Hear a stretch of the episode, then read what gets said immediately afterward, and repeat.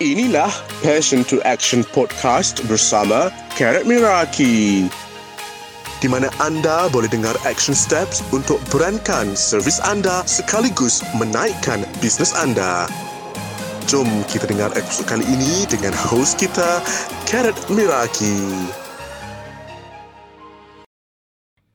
Hai semua, welcome to another session Passion to Action Podcast. Nama I Karen and I'll be your host today untuk bercerita berkenaan satu topik dalam Monday Morning Booster hari ini. Okay, ini kali pertama untuk I live dekat TikTok sekali. This is my first time trying it. Okay, so forgive me kalau ada yang terkurang, ada yang tersalah.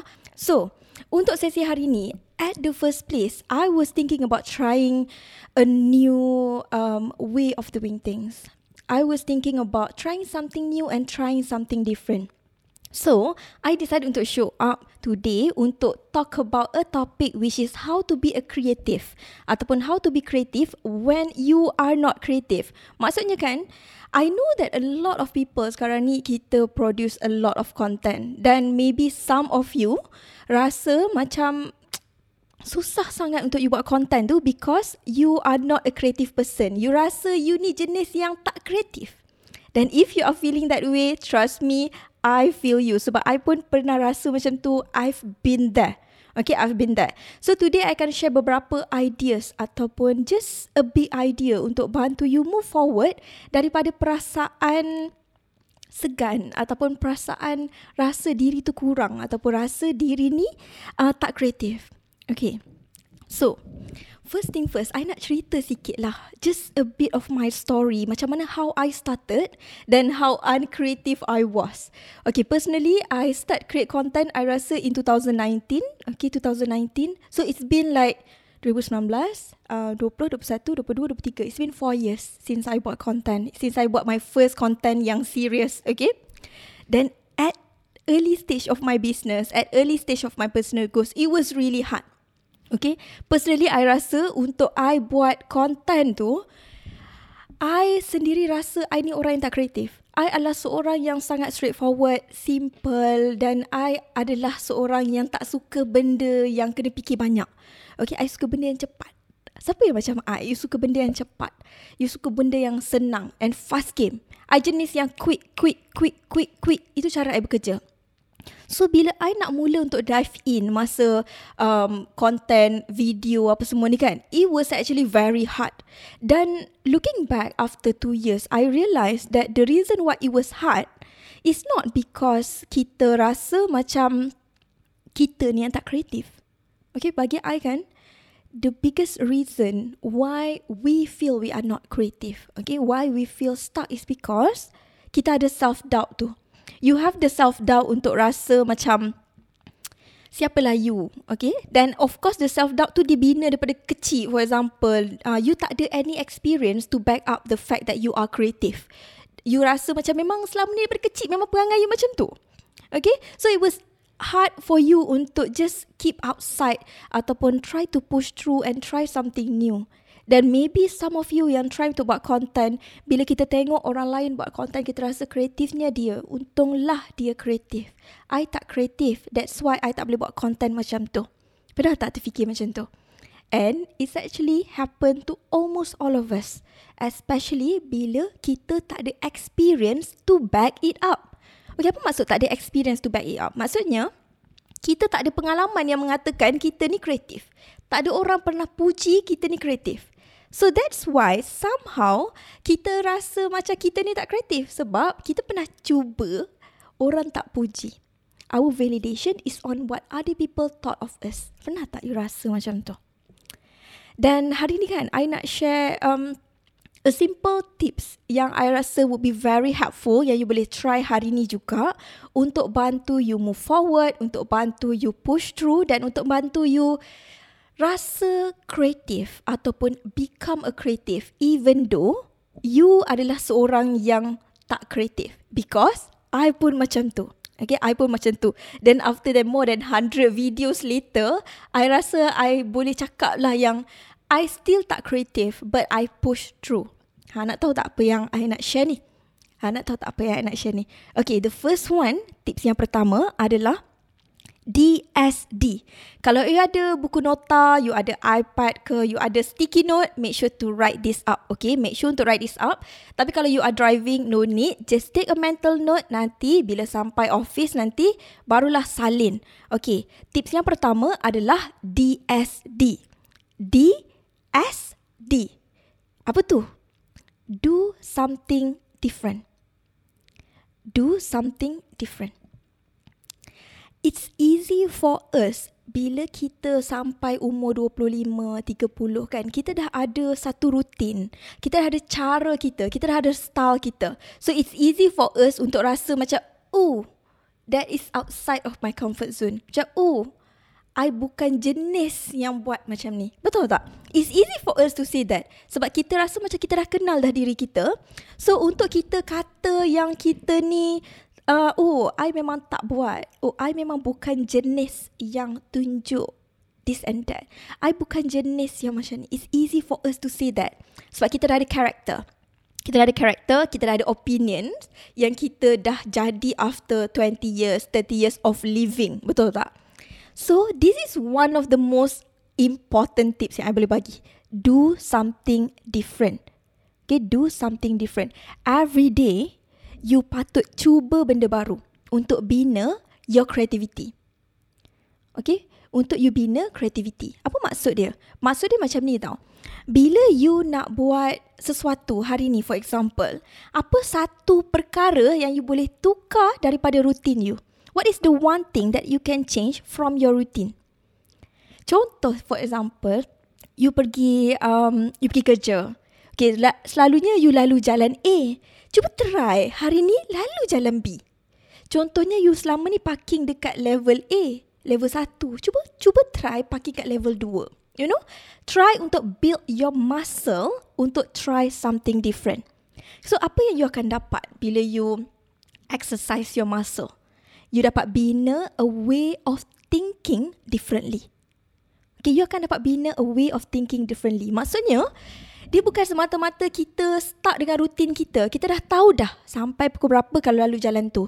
Kita dah tahu dah kedai ni sedap. Apa nak makan kedai lain? Kedai lain, kedai ni memang sedap. Tak payah nak try kedai lain. Okay? Tapi hari ni, I nak challenge you untuk do something different.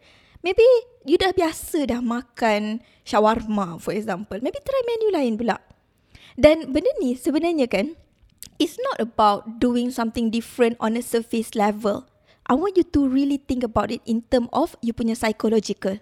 Maksudnya kan bila you usaha untuk exercise, buat new things every day, untuk new things every day, lama-lama kan you akan rasa macam ni sikit. Ah, uh, you rasa macam ish nak try benda baru lagi, bosan dah, cepat bosan. Lagi you akan rasa cepat bosan nak flip, nak flip, nak flip, nak flip.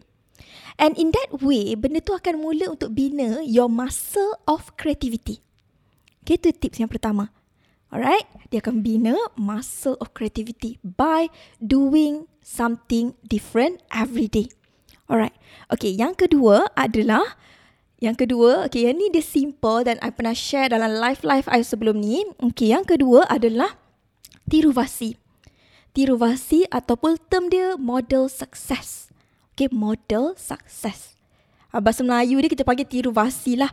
Uh, kalau bahasa orang putih dia kita panggil model success. Alright, okay.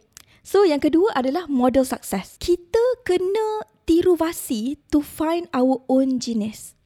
Okay, itu tips yang kedua. We need to tiru vasi atau we need to model success to find our own genius. Okay, setiap manusia kita ada our own genius zone. Okay, genius zone maksud dia kan, kita sebenarnya ada capability dan kita ada pendapat ataupun idea yang berlainan dengan orang lain. Okay, daripada experience yang kita go through, daripada apa yang kita buat on daily life, we have different way of doing things, of thinking things. Okay, tapi sekarang ni maybe kalau you tak pernah cuba anything before this, you akan rasa macam um, you ni tak kreatif because you never try something new satu. Yang kedua, you tak pernah cuba tengok, try apa yang orang lain buat. Okay, try apa yang orang lain buat. Dan selagi kita tak cuba, selagi kita tak cuba, bukan tak cuba benda baru sahaja, tapi tak cuba cara lain. Okay, tak cuba apa yang orang lain buat, tak tiru vasi, kita tak akan cari kita tak akan jumpa our genius zone. Macam macam I for example kan, masa awal-awal I did a lot of research in term of content macam mana yang I nak produce. Okay, what kind of content yang I pro- I nak produce?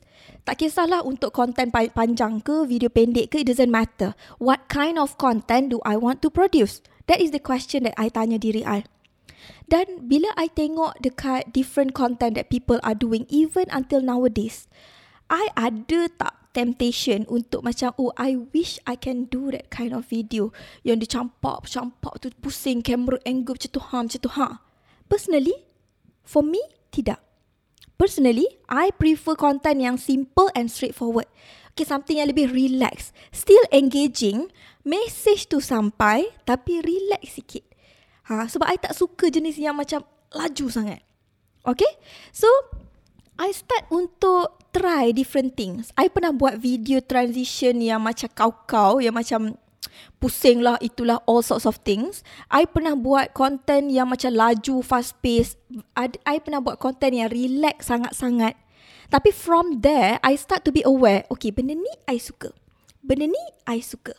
Benda ni I suka. And most of the thing yang I try before this, I tak suka. Tapi bila I try, barulah I nampak benda apa yang I suka, benda apa yang I tak suka. Dan I rasakan kita sebagai um, content creator, business owner semua ni, kita selalu rasa mudah untuk kita um, berada dekat zone kita dan kalau kita try content lain, macam kita cuba tiru vasi satu content, kalau boleh kita nak suka 100% daripada satu content tu. And of course it's not possible. Betul tak? Sebab kita tak sama dengan orang yang kita tiru vasi tu. Kita akan rasa macam, okay ni tak kena. Dan bila ada tak kena sikit je, kita terus put it aside. Oh memang I tak boleh kau buat content macam ni. You terus push everything aside. Dan benda tu yang buat kita rasa stuck dan buat kita rasa tak kreatif. Tapi bila you start to notice ataupun you start to break down the content, apa yang you suka daripada konten ni? Okay, you suka cara you intro. You suka cara you buat transition. You suka intonasi you bercakap.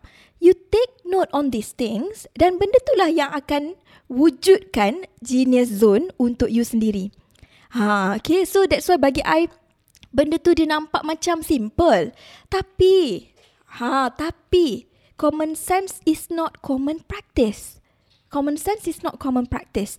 Bila kita tengok, most of the time, even I sendiri dulu-dulu, bila I tengok content ataupun I cuba buat content and then content tu tak perform. I can terus rasa macam, oh, I ni memang tak best, I ni memang tak kreatif, I nampak awkward in that video. I only point out things that went wrong.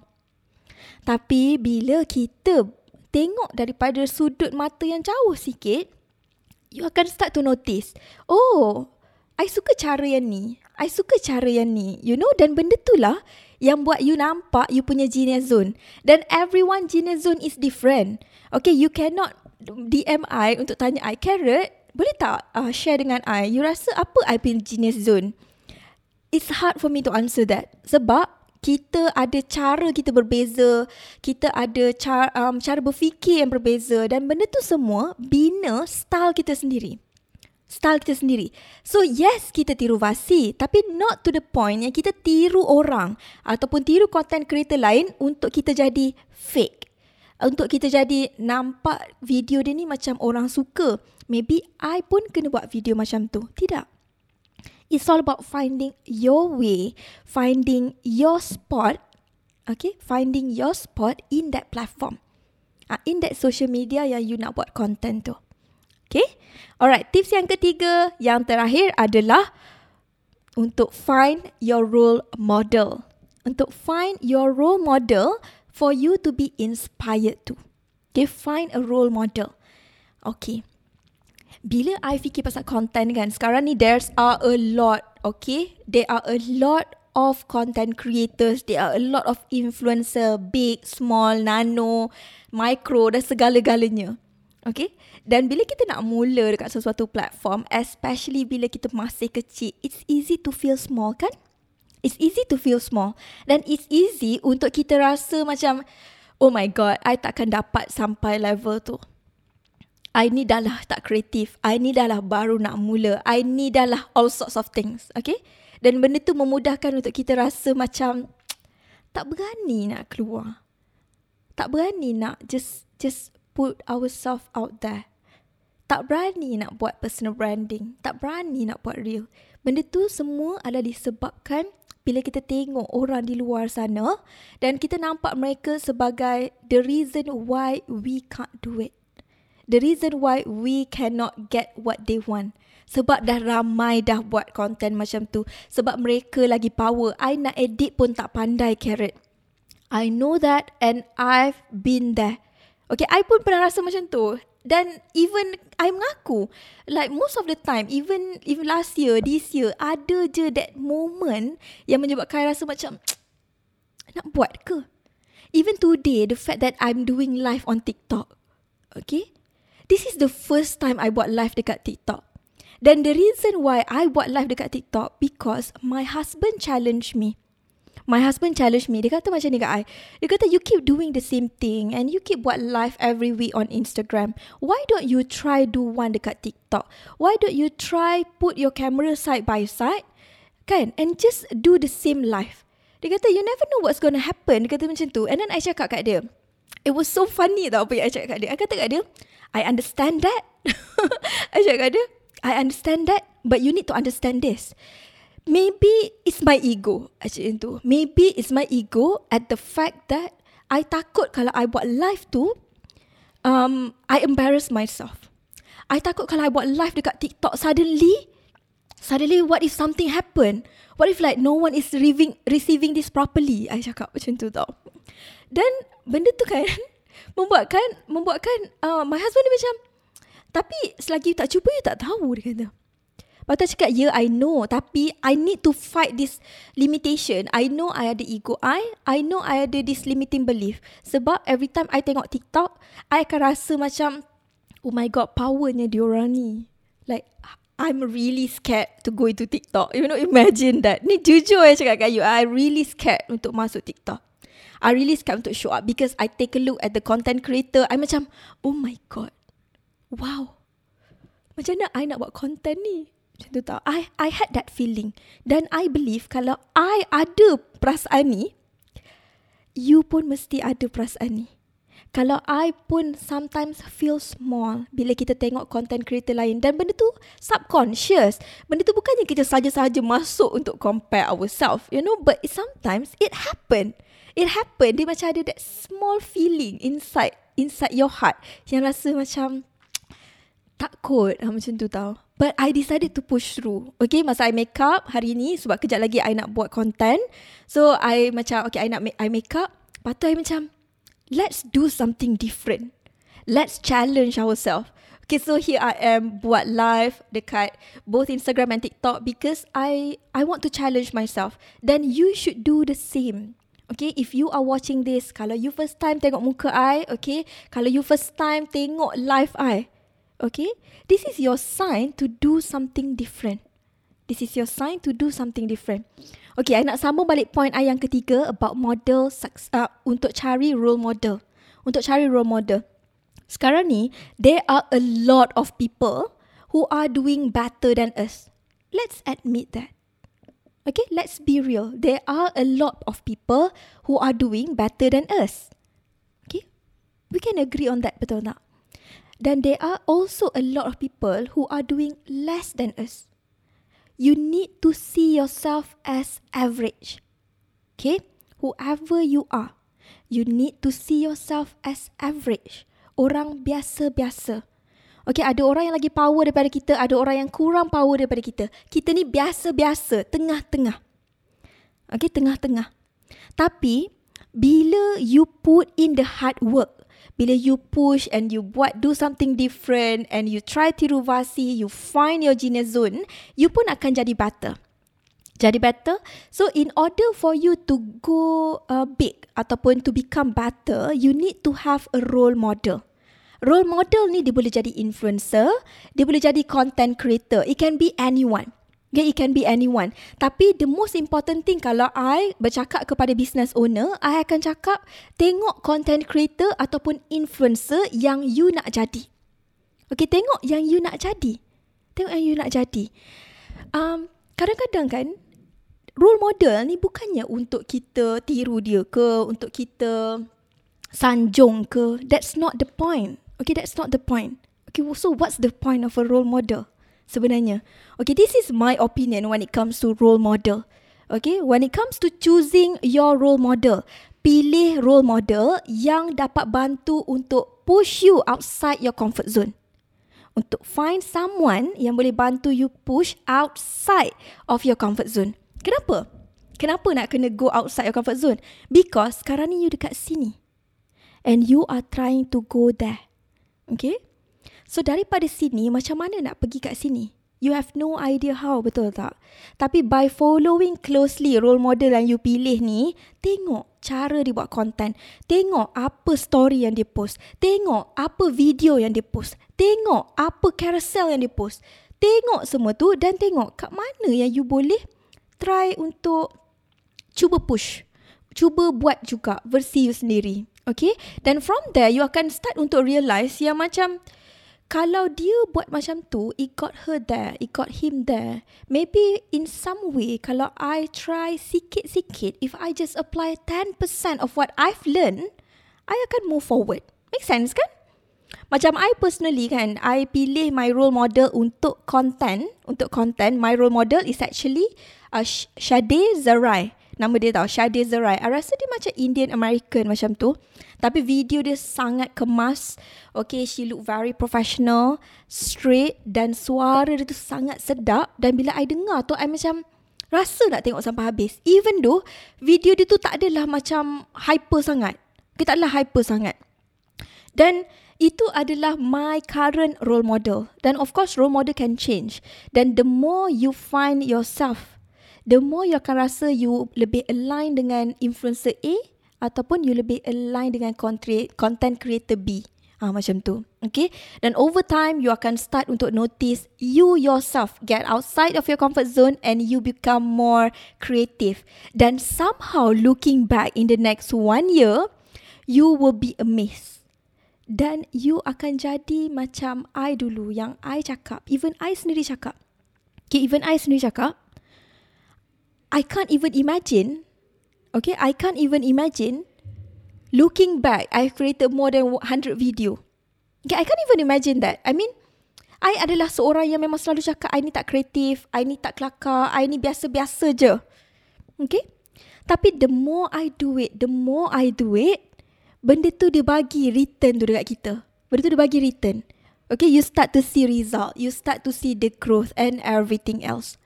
Okay, so I hope my story ataupun my sharing today inspire you in some way.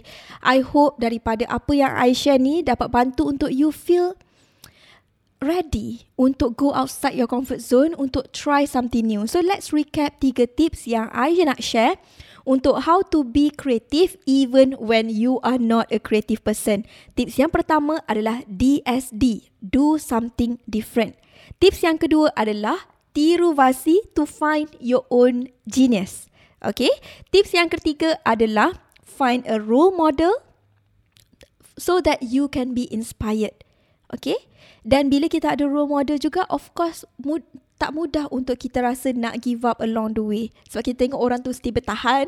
So kita pun rasa macam, alah takkanlah aku nak give up. No, I'm not gonna do that. Betul tak? Ha, so itulah tiga tips yang I nak share hari ni dan I harap you dapat gunakan apa yang Aisyah hari ni untuk apply dalam life you, apply dalam business you so that you can live a better life and have a better success. Itu sahaja daripada I. Thank you so much for being here everyone. Assalamualaikum.